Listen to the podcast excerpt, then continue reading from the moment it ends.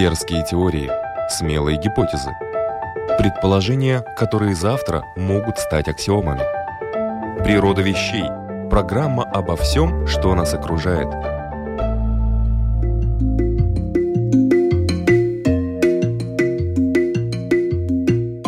Футуризм на самом деле появился он задолго до того, как в обиход вошло это название.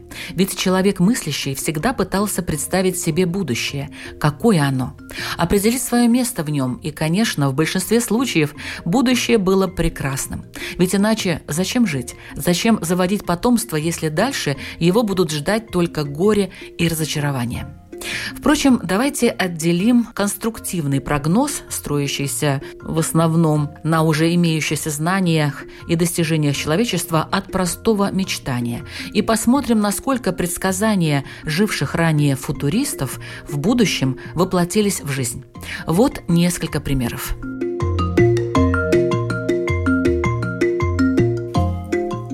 Всем известный из школьных учебников благодаря закону о поведении газов Болля Мариотта Роберт Бойль в своих записках, обнаруженных Королевским обществом после его смерти, писал о возможности ускорить рост семян искусственным путем.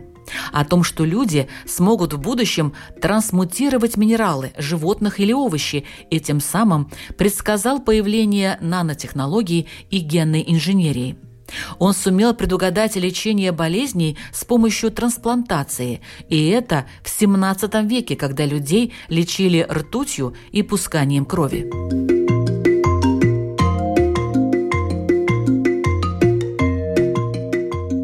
В 1900 году инженер гражданского транспорта Джон Элфрид Уоткинс написал статью для журнала американских домохозяек – Называлась она «Что может произойти в следующие сто лет?».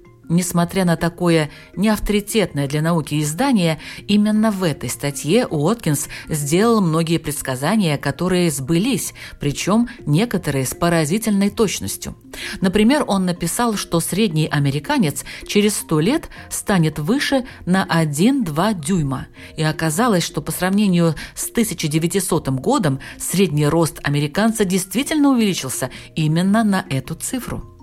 Он предсказал появление беспроводной телефонной связи, написав, ну, для домохозяек, конечно, любой муж сможет позвонить из центра Атлантического океана своей жене в спальню в Чикаго. Нам будет так же просто позвонить в Китай, как теперь позвонить из Нью-Йорка в Бруклин. Уоткинс предвидел появление телевидения и веб-камер, кондиционеров и сверхскоростных поездов. В мире, где тогда автомобили разгонялись до 40 миль в час, наш футурист осмелился предположить, что скорость к 2000 году достигнет 150 миль в час. Просто невероятная для того времени величина. Реально так и получилось. Конечно, были у него и предположения, которые не сбылись. Например, что к 2000 году в мире не останется диких животных. Уоткинс прогнозировал, что уже через сто лет в города не будут пускать автомобили. Вместо них появится сеть подземного транспорта. То есть практически предсказал бурное развитие метро. Метро в больших городах, конечно, развивается, но автомобили с улиц пока не исчезли. И еще интересно, что, по его мнению, в 2000 году все ежедневно будут проходить по 10 миль.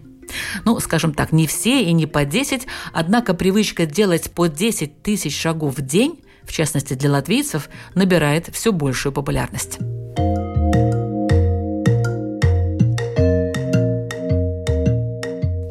Шведский ученый-физик Сванте Арениус в 1896 году рассчитал, что удвоение концентрации углекислого газа в атмосфере повысит температуру Земли на 8-9 градусов Цельсия.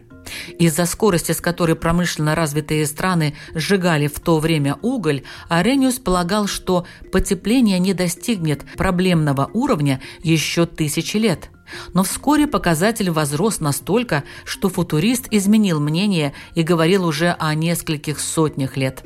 Сейчас, как мы знаем, этот срок еще более сократился. А что думают о будущем современные футуристы? Научная группа Гронингенского университета, что в Нидерландах, сделала расчеты относительно продолжительности жизни людей.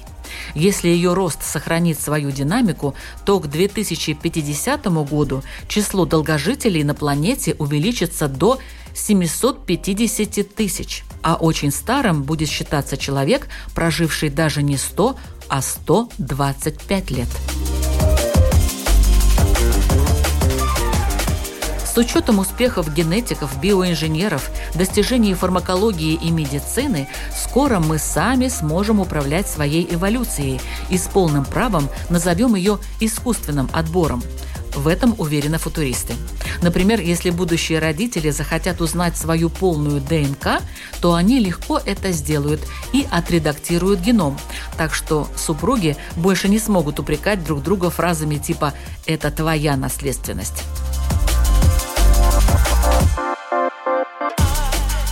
Известный английский футурист Ян Пирсон в своих прогнозах на ближайшие 30 лет уверенно отдает предпочтение удобству, простоте и индивидуализму. Кроме того, что он говорит об Антарктиде, которая, по его мнению, перестанет быть неприкасаемой зоной, про государства, которые появятся на искусственных островах, и про генетически модифицированные водоросли, благодаря которым удастся собирать растворенные в океанах золото, его прогнозы касаются и обычной жизни людей. Например, традиционное чаепитие Five O'Clock вполне можно будет проводить с голографическими гостями. Каждый в своем доме и при этом как будто бы все вместе. Бытовая техника, по его мнению, перестанет быть видимой частью интерьера квартиры, а сам интерьер можно будет легко сменить вместе с мебелью. 3D-вариант – и, кстати, Ян Пирсон прогнозирует, что к 2050 году виртуального секса станет больше. Сексуальные контакты с электронными устройствами и роботами будут происходить чаще, чем людей с людьми, считает футуролог. Как вы уже поняли, круг тем футуристов очень широк.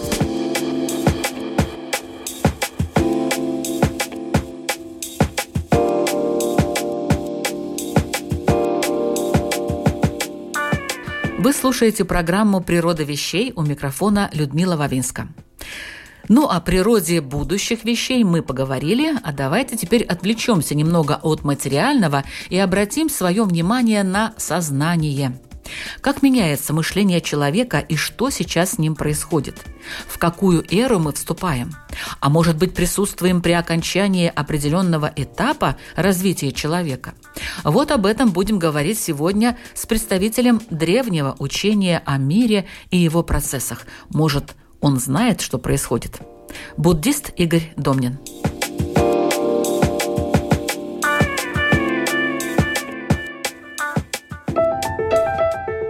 Дерзкие теории, смелые гипотезы. Предположения, которые завтра могут стать аксиомами. Природа вещей. Программа обо всем, что нас окружает – Интересно, какая-то сейчас вот э, такая ситуация, такие времена, что люди немножко растерялись. Стали очень сильно тревожиться, и это даже, может быть, понятно, тут э, военные действия недалеко практически, еще какие-то моменты. Но внутреннее какое-то восприятие мира, оно изменилось. Вот как вы с точки зрения буддизма можете это объяснить? Ну, здесь не только с точки зрения буддизма. Здесь надо понимать общее философское направление мышления человека. Такое впечатление, что наступило осевое время по Карлу Ясперсу. Что это значит? Это значит, что происходит слом мировоззрения. То есть, смотрите, какое время назвал Карл Яспер именно осевым. Это было 500 лет примерно до нашей эры – и одновременно произошло возникновение трех сегодняшних цивилизаций. Это Конфуций и Лао Цзи в Китае, это Будда и еще джайнизм в Индии, и семь мудрецов, Платон, Аристотель, это уже последующими. Но вот эти люди создали сегодняшние цивилизации. Они создали новое мышление по тем временам. Почему именно в это время? Они все были ровесники у них плюс-минус 50 лет рождения. То есть они, в принципе, могли встретиться. Представляете себе такую встречу? Вот это было бы интересно такая послушать. россыпь бриллиантов э, да. во времени. Да, но произошло то, что человеческое общество в это время перешло с мифологического мышления на более рациональное мышление. Возникла необходимость в рациональном осмыслении мира. Миф перестал работать. А когда миф перестал работать, то возникла вот эта ситуация неудовлетворения внешним миром, внутренняя неустойчивость общества. И недаром в это время возникло огромное количество войн. Войны весен и осеней в Китае или Афинские войны в греческом мире.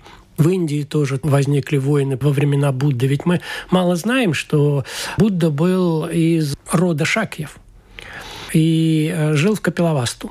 И когда он ушел в монахи, то к концу жизни Будды на Капилавасту напали соседнее племя и полностью убило всех шакьев. Вырезали рот Будды. То есть время было не такое, прямо скажем, сладкое и доброе. Именно потому, что возникла вот эта вот ситуация внутренней нестабильности общества и конкретно каждого человека. Сейчас примерно происходит то же самое. Начало этому положила, наверное, Первая мировая война. Никто не понимает, почему она возникла. Ведь никто не хотел, все жили очень хорошо. Это был расцвет вообще-то европейской жизни и экономики, и философии, и литература. Все было в самом зените. Но поэты и писатели как-то предчувствовали этот да, момент. но возникло вот это вот предчувствие того, что все хорошо, но что-то происходит не то. И вдруг все сорвалось. Пик, конечно, Первой мировой войны – это Вторая мировая война. И сейчас мы уже немножко, наверное, находимся в заключительном этапе этой перестройки мышления. Возникают совершенно новые какие-то ситуации, которые философски раньше не были вообще, ну, как бы не то, что осмысленны, а даже возможны. Ну, вот ситуация с ковидом ну, невозможно было раньше остановить всю экономику мира ради несмертельной опасности. Ну, как умерло очень много людей. Ну, вспомним даже недалеко отступающую, это испанка после Первой мировой войны.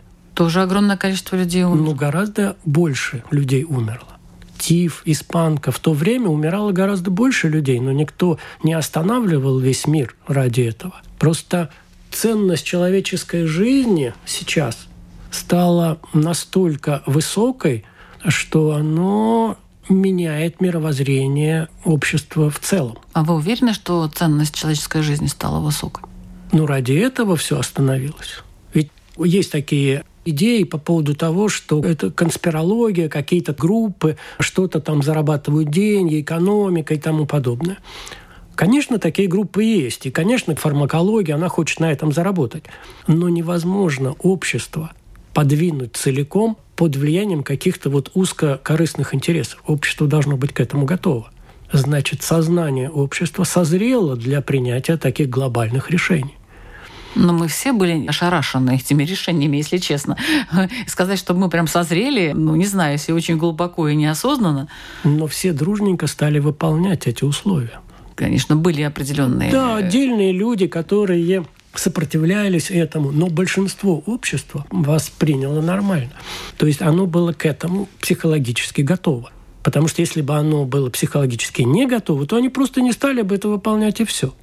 Ну, мы с вами проходили э, развал Советского Союза. Как это было? Люди просто сказали, все, мы не будем больше в Советском Союзе. И страна, могучая страна взяла и просто развалилась из-за того, что люди перестали воспринимать эту структуру управления как подходящую себе. А сейчас это по-другому все. Это такие вещи, вот ковид и война сейчас, они показывают то, что общество ищет. Общество ищет новое мировоззрение, способы отношения с реальностью – способы функционирования самого общества. И поэтому, конечно, бывают какие-то такие эксцессы, опыты, которые неудачные. И через несколько неудачных опытов будет вырабатываться какой-то более удачный какой-то вариант, который будет дальше развиваться. И это формируют философы. Ведь смотрите, протестантизм. Лютер написал 98 тезисов и прибил их на стенку церкви. А кто такой Лютер? Ну, был богослов какой-то, который где-то там в каком-то заштатном немецком городке что-то там себе писал – После этого развернулось такое движение, которое изменило весь мир. А потом Карл Маркс с Фридрихом Энгельсом написали свой полуторастраничный манифест, который коммунизм бродит по Европе. И изменился весь мир. Потому что именно в это время возникла необходимость в каком-то новом мировоззрении, в новом осмыслении мира. И они дали это осмысление. И общество приняло это и развернулось в эту сторону. Может быть, сегодня кто-то сидит и кропает какую-то бумажку, философ, а может быть на Ютубе где-то выступает, который именно попадет в эту точку, общество воспримет эту новую идею совершенно и пойдет какой-то в совершенно новом направлении.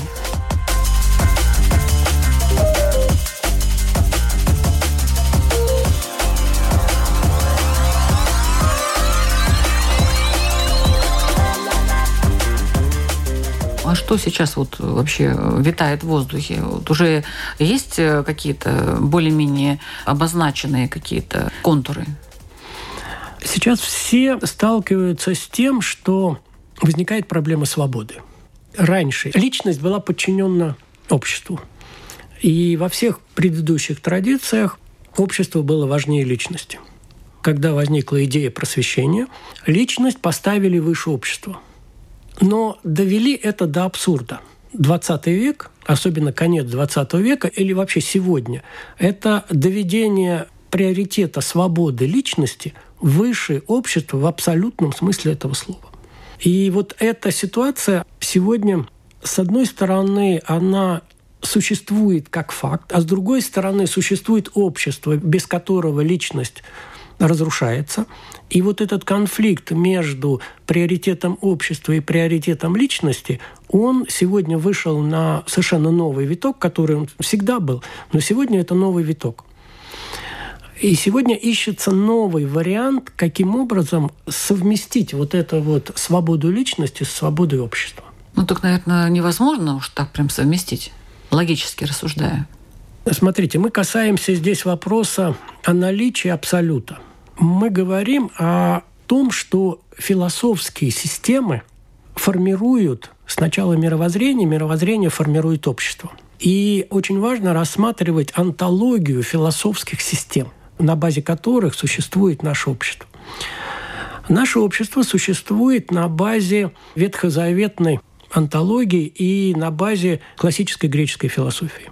Одним из основных моментов вот этого вот философии общества, которое возникает на базе этих учений, говорит о том, что существует абсолют в этой реальности. Абсолют – это Бог? А дальше каждый интерпретирует. А что мы берем за абсолют? Один говорит, что это Бог, другой говорит, что это коммунизм, третий говорит, что это нация, четвертый говорит, что это личность, но абсолют существует. И проблема заключается в том, что если абсолют существует, то тогда возникает проблема договора. Потому что я считаю, что абсолютом является личность. А вы считаете, что абсолютом является общество. Мы с вами можем договориться? Нет. Нет. Поэтому проблема заключается не в том, что мы должны найти какой-то новый абсолют, относительно которого договоримся. Проблема заключается в том, как перевести отсутствие абсолюта в реальную жизнь. И просвещенцы попытались это сделать. Но они сделали такую интересную ошибку. Они отсутствие абсолюта возвели в абсолют. Наши слушатели поймут вообще, о чем речь. Приведите примеры. Отсутствие абсолюта привели в абсолют таким образом, что... Нету правил, и это правило. Можно так да. сказать. Правила нету правил. Угу. Мы возьмем студента и профессора. Если нет абсолюта, то мнение и того, и другого одинаково. Угу. И мы не можем сказать, что профессор умнее студента. Почему? Потому что абсолют говорит, что нету абсолюта. Кто-то обязательно может быть неправ и, так сказать, любой. Нет, оба правы. Оба правы. Да, оба правы, потому что нету абсолюта. Нет градации. У нас, если нету абсолюта, то значит нет градации. Мы не можем сказать, это лучше, а это хуже. Но тогда получается, что нету никаких возможностей сравнивать. Да. И появляется равенство. Какое-то странное равенство. А вот это и есть проблема. Потому что при принципиальном наличии абсолюта у нас возникает странное равенство. А теперь мы говорим о том, что буддизм, кстати сказать, говорит о том, что абсолют существует, но он всегда относителен – то есть мы должны рассматривать любую ситуацию только в контексте.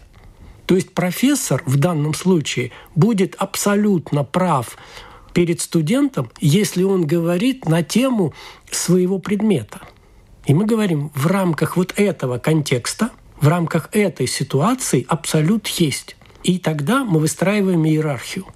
А в рамках другой ситуации, другого концепта, когда, допустим, они говорят о том, как относиться к молодежной среде. Ну, Тогда я бы не сказал, на равных, на равных. Я бы не сказал, что профессор будет mm. умнее, чем студент. Поэтому сейчас мы приходим потихонечку к относительному абсолюту. То есть мы начинаем выстраивать общество, в котором общество разбивается на группы и на концепции. И поэтому в разных группах, в разных концепциях возникает свой абсолют и своя иерархия. Ну, тогда получается, что мы дробимся, наше общество, оно не будет таким уже монолитным, с одной идеей, с одной концепцией, с одним направлением развития. Мы дробимся, но оно становится более монолитным. Такой парадокс. Идеальный вариант здесь рассматриваем Соединенные Штаты Америки. Каждый штат имеет свой абсолют, имеет свои законы, имеет свое мировоззрение. Если мы возьмем там штат Юта, где мормоны, и штат Калифорния, они совершенно принципиально разные вещи. И у них принципиально разные ценности. Но Соединенные Штаты – монолитная страна. И вот здесь это идеальный вариант. Я считаю, что отцы-основатели Америки – это гениальные люди, которые предвосхитили вообще развитие общества и показали образец, как это можно сделать. Это же было недавно по историческим меркам. Сейчас мы все приходим к тому, что вот эту ситуацию начинаем прикладывать к, лично каждому человеку. Каждый человек потихоньку начинает усложнять свое мышление. Потому что ведь это сложно мыслить каждый раз в разных концепциях. Каждый раз мы должны встать на какую-то определенную точку зрения. И говорить с этой точки зрения мы должны постоянно меняться – личность расплывается. То есть мы перестаем быть такой вот однозначной... Э, целостной. Однозначной. Я бы не сказал здесь. Целостная проблема заключается в удержании целостности при размывании точек зрения. То есть я остаюсь целостной, но стою на точке зрения и либеральной в каком-то виде, и консервативной в каком-то виде. И это не значит, что позиция центристская – эта позиция широкая. В этом сложность. И как сформировать это общество, таких людей, вот сейчас как раз большая задача. Но кто-то с ней справляется или еще пока в поиске? Пока в поиске. Я думаю, что это очень трудная задача, потому что изменение структуры общества – это ведь должен э, быть слом предыдущего. Ведь предыдущая структура общества выстроена иерархично – и причем иерархично в одной иерархии. Существуют законы, которые принимают для всего общества.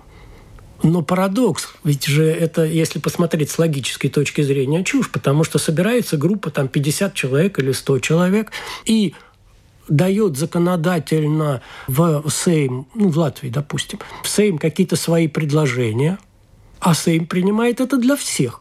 А все остальные говорят, а с чего это? Нет, ну выборная система, то есть как бы каждый человек доверяет э, тому политику, которого он выбрал, доверяет ему принимать решения. То есть он дает ответственность за все остальное уже этому политику. Да, но политик не может за всех принять решение. Ну, кому-то решение нравится, кому-то не нравится. Ну уж как их выбрали, такие. Ну, эта система уже давняя. Ну, вот это и есть проблема сейчас. Потому что появляется понятие свободы для тех, кто может продавить закон, и не свободы для тех, кто не может. Совершенно верно. Но вот вы привели пример Америку, и надо сказать, что там есть закон о лоббистах. И вот как раз-таки там и поддерживают те, кто может продавить закон, а вы сказали, что это вообще замечательная система для людей. Я не сказал, что это замечательная система. Я сказал, что это образец. Но раньше мы могли оперировать только большими группами людей, большими обществами. То есть вот в Америке штаты. Но проблема сейчас заключается в том, что люди созрели для того, чтобы самостоятельно принимать решения и самостоятельно быть свободными. И как вот теперь конкретных людей объединить в рамках их свободы. Это большая задача сейчас. И эта задача решается об этом начали задумываться Прудон и князь Кропоткин. Это анархисты. Это анархизм. Это очень серьезное и глубокое учение, которое началось в середине XIX века, когда был поиск новых общественных отношений.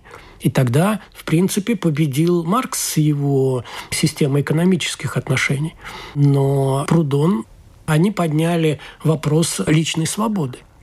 Каким образом обеспечить личную свободу граждан в обществе? И здесь основным показателем является воспитание нравственного человека. Поэтому свобода может существовать только тогда, когда человек умеет ей пользоваться. Самый простой пример. Вот у нас есть какой-то, ну вот Юрмала, допустим. И в Юрмале есть определенные законы по строительству частных домов. Есть там определенный закон по поводу того, сколько площадь застройки, какая должна быть кровля при строительстве частного дома. Но если это так разобраться, человек купил землю. Он хочет жить вот так. А почему ему кто-то говорит, что он не может вот это делать? Почему он не может сделать крышу определенного образа? С чего это? Это его земля, он здесь живет. А тут пришли соседи, говорят, а мы тебе говорим, что ты не можешь вот это делать. Ну, есть, наверное, какое-то планирование, развитие каких-то территорий.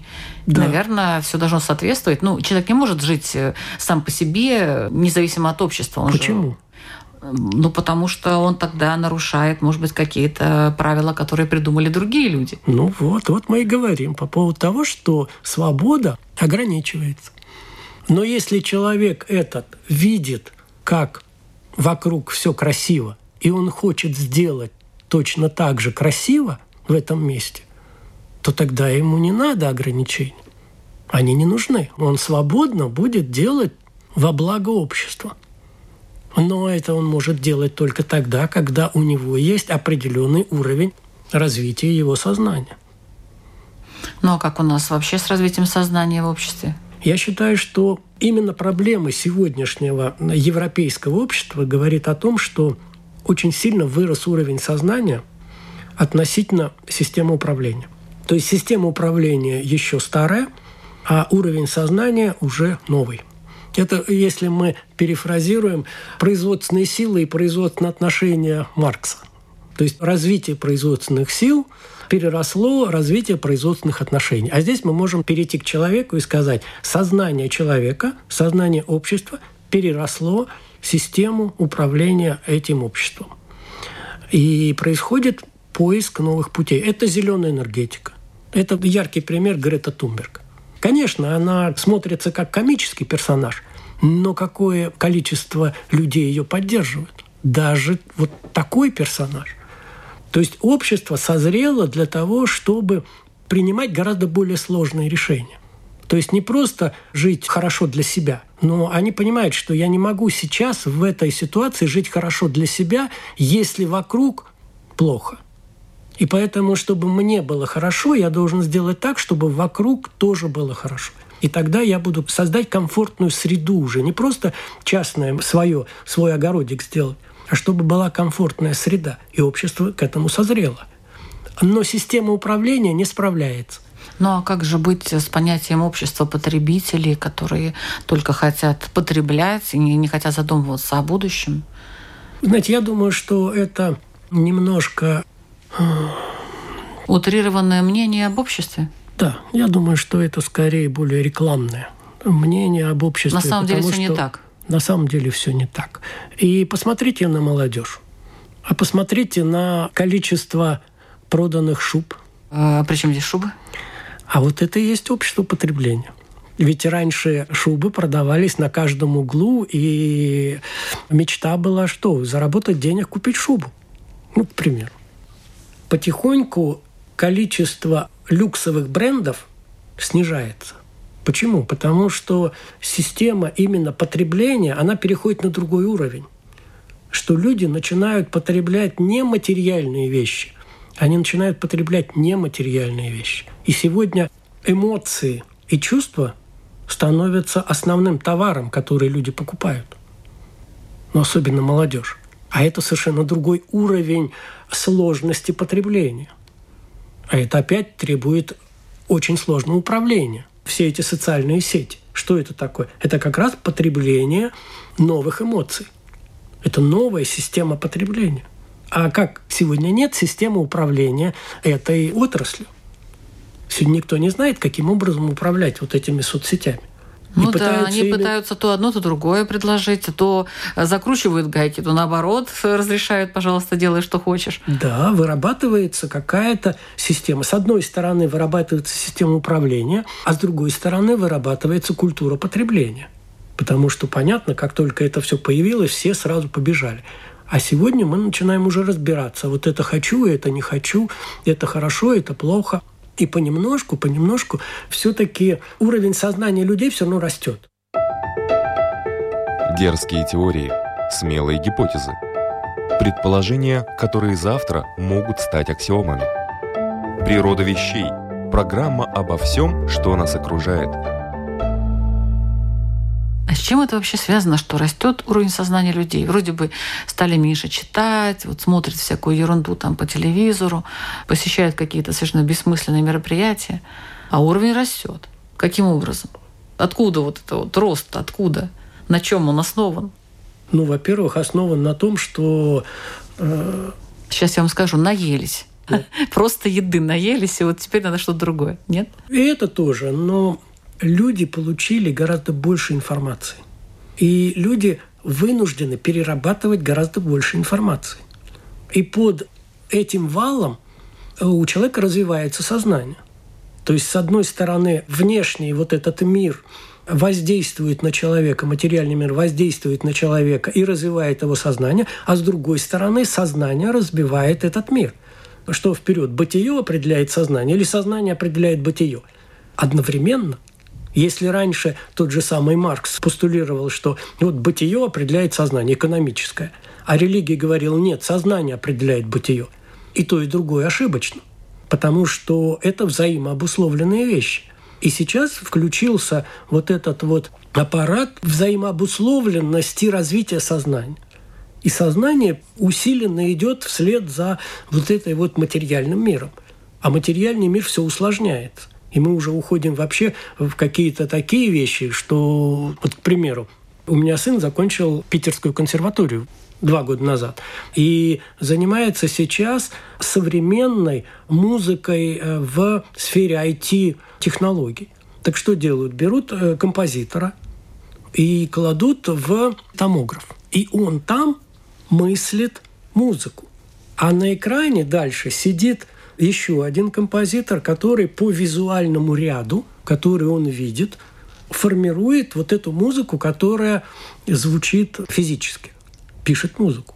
Вот музыкальные вещи. Это сегодняшняя, это реальность. И когда вот эти вот 3D, когда художник уже может рисовать 3D-картины в виртуальной реальности, когда он может полностью не ограничивая себя в каких-либо возможностях, там краски, кисточки, он может формировать то, что ему нравится. Это же очень сложные вещи.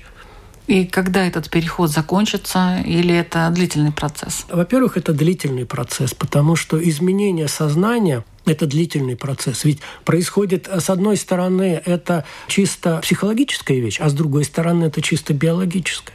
Потому что у людей чисто биологически меняются мозги. Они становятся чисто физически другие. Потому что что такое новые понятия и новое мышление?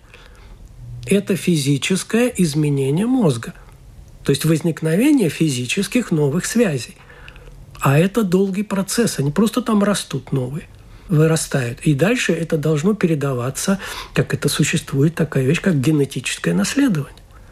И сегодняшний мальчишка какой-то, которому два или три года, он сегодня с гаджетом может обращаться лучше, чем, чем я. Откуда? Да, интересные вообще мысли, интересные выводы. Где-то, может быть, спорные все-таки, но... Конечно, спорные. Потому споре что, рождается истина. Потому что мысли – это мышление о реальности никогда не может быть правдой. Высказанное слово есть ложь. Задача не в том, чтобы принять это или нет. Задача в том, чтобы выработать собственную точку зрения. А собственная точка зрения на такие сложные вопросы усложняет мышление того, кто слушает. Задача не в том, чтобы кто-то вот послушал и сказал, а вот это правильно. Задача в том, чтобы человек помыслил это. Задумался об этом и нейронные какие-то связи свои. Да, создал сделал. свое видение мира, свою концепцию. Но вот именно усложнение мышления, оно дает увидеть мир гораздо более сложным. И, соответственно, если мы видим мир гораздо более сложным, мы можем принимать гораздо более умелые решения. Ведь что такое мышление? Мышление – это вообще предвидение. Для чего оно нужно? Мышление нам нужно только для того, чтобы предвидеть. И чем лучше мы будем ориентироваться в реальности, тем лучше мы можем предвидеть ситуацию. И, соответственно, мы можем принимать более умелые решения, которые ведут к счастью, а не ведут к Первой мировой войне. Ну вот, хорошее завершение беседы от буддиста Игоря Домнина. Спасибо вам большое. Спасибо вам.